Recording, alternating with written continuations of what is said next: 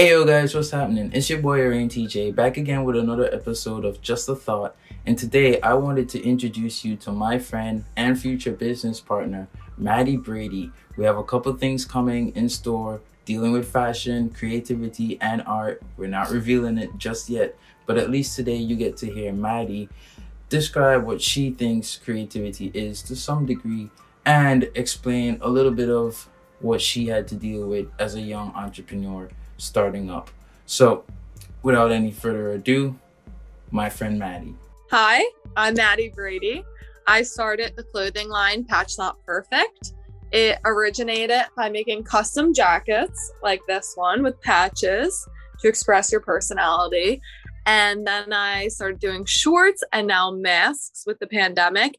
And right now I'm really branching into the brand apparel like crew necks, hoodies, t-shirts, beanies, bucket hats, and some really cool things coming soon. Cool. So, um, what had you start off on this journey? Did you go to school for this, or was creativity just a hobby of yours? So, I was always very into fashion, and then I originally went to Drexel University and studied design and merchandising. And after going through some mental health struggles of my own, I decided I wanted to create my own brand with purpose behind it and a message that I wanted to spread.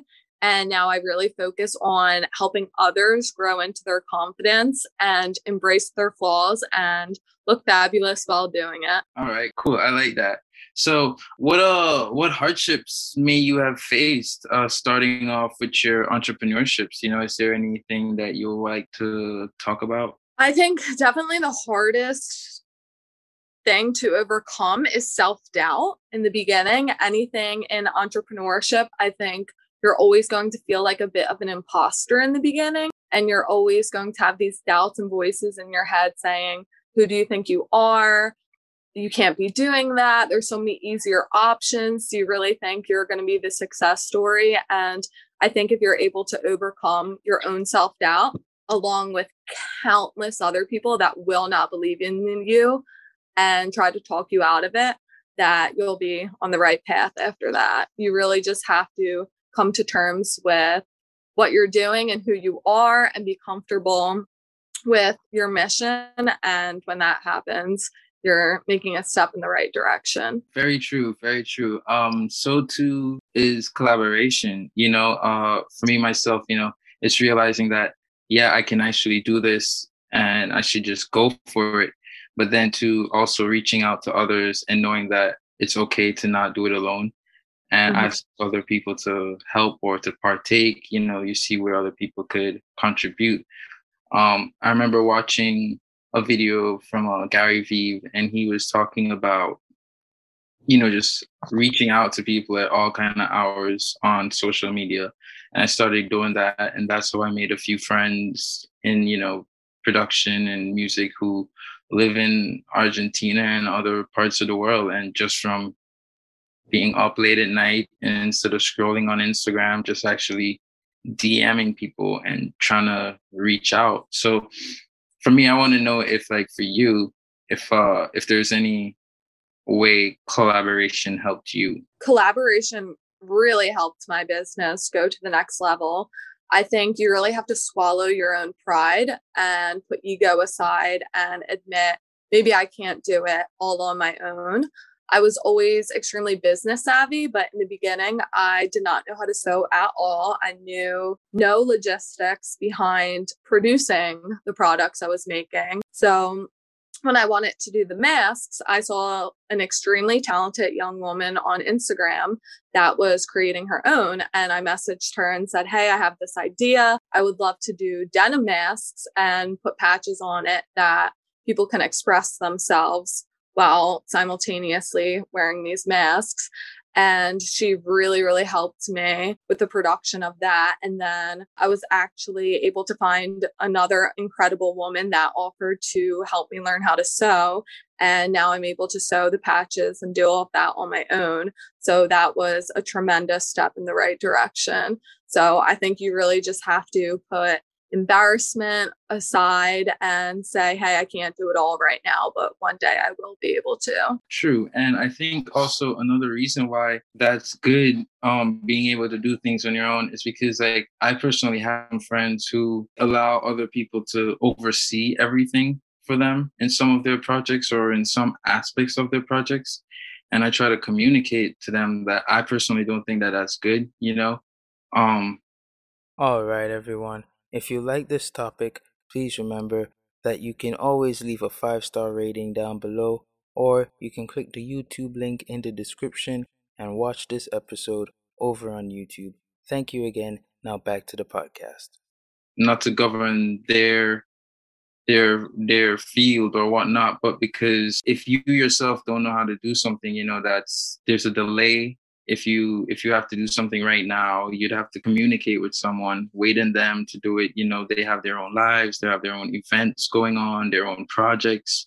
So being able to have certain skills for yourself is definitely a plus. I mean i'm sure now that you're able to sew you can produce a lot more and it's a lot more to your liking and to your tailoring because you don't have the issues of conveying your thoughts to someone else. Mm-hmm. you know so that's another plus of being able to do things on your own in your field absolutely. I feel like no one will be as motivated as you to do your own work. Everyone wants to build their own dream and you really have to focus on building your own. Also touching on messaging people and just really going for it I think in the beginning, when you don't have accessibility to make major campaigns or commercials or anything like that, that you really have to just message as many people as possible. And I know for the entire mask mission, I started by just donating some. And then I saw a lot of people had interest in the design. So I started messaging people and I was selling them at cost value in the beginning because I didn't feel comfortable profiting on them in the beginning when there was a scarcity in the masks. So I was messaging people saying, Hey, would you like this mask? And one girl said, No, I'm actually good, but can you donate it to someone that needs it? And that's when I came up with the idea for kind of a marketing plan to have people be able to donate it to a doctor, nurse, um, grocery store employee, anyone they want it, and make it very interactive where they could select what category they wanted to donate it to, what was going on the mask, and receive a picture in return.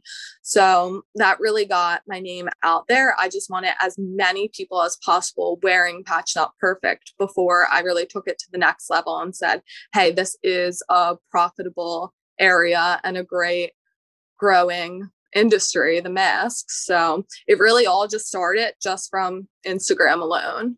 All right. Okay, cool. So like um yeah, reaching out to people definitely helps in the sense of collaboration and like you were saying we're getting coverage and stuff like that if you don't have a campaign or if you don't have the budget or the finances to start off with a campaign so what about like you? Like, is that what you did to get your coverage? I'm guessing you reached out to someone. Yeah. So a lot of people were very curious how I got that news segment. And it was really from just messaging as many people as I could involved in the Philadelphia news industry. And I mean, I was messaging random cameramen, just anyone that had any involvement. And I was actually very lucky that the main interviewer just coincidentally got back to me. But it was an opportunity that I had from reaching out. It did not come knocking on my door. And without putting myself out there, I would not have been able to receive that. So I think you really have to be able to ask to receive what you wish for. And that's the main thing that I think a lot of people struggle with in the beginning. Yeah, yeah, yeah. It's probably because of self doubt, like you were saying, the initial issue is self doubt. Yeah. So, I mean, it's amazing how it came back around full circle. mm-hmm. but um thank you. Thank you so much for coming in today and and sharing your thoughts, Maddie. Um I know you and I have some things coming that everyone should look out for. Um and until then, Thank you again. Uh, is there any last words for anyone who may want to start an entrepreneurship? I know it's cliche, but really just not to give up and just go for it. There are going to be a lot of days that you're very discouraged, and just not let those days turn into weeks or months and just get out of that little patch or slump and get back to work and keep going. And for every bad idea, you're going to come up with a good idea. So just keep moving forward, and there's nothing you can't achieve. All right, guys, there you go. That was just a thought with Arain TJ and Maddie Brady, just discussing, you know, what it is to be an entrepreneur, a young entrepreneur starting off, and a few things that you can do to you know get yourself started and to understand that like hey it takes you to make that drive. You got to take the initial step. You got to go out there and message as many people as possible. And like like maddie said you know the initial issue the initial hardship is that inner voice. So try to conquer that and you'll do just fine. All right everybody bye. Have a good day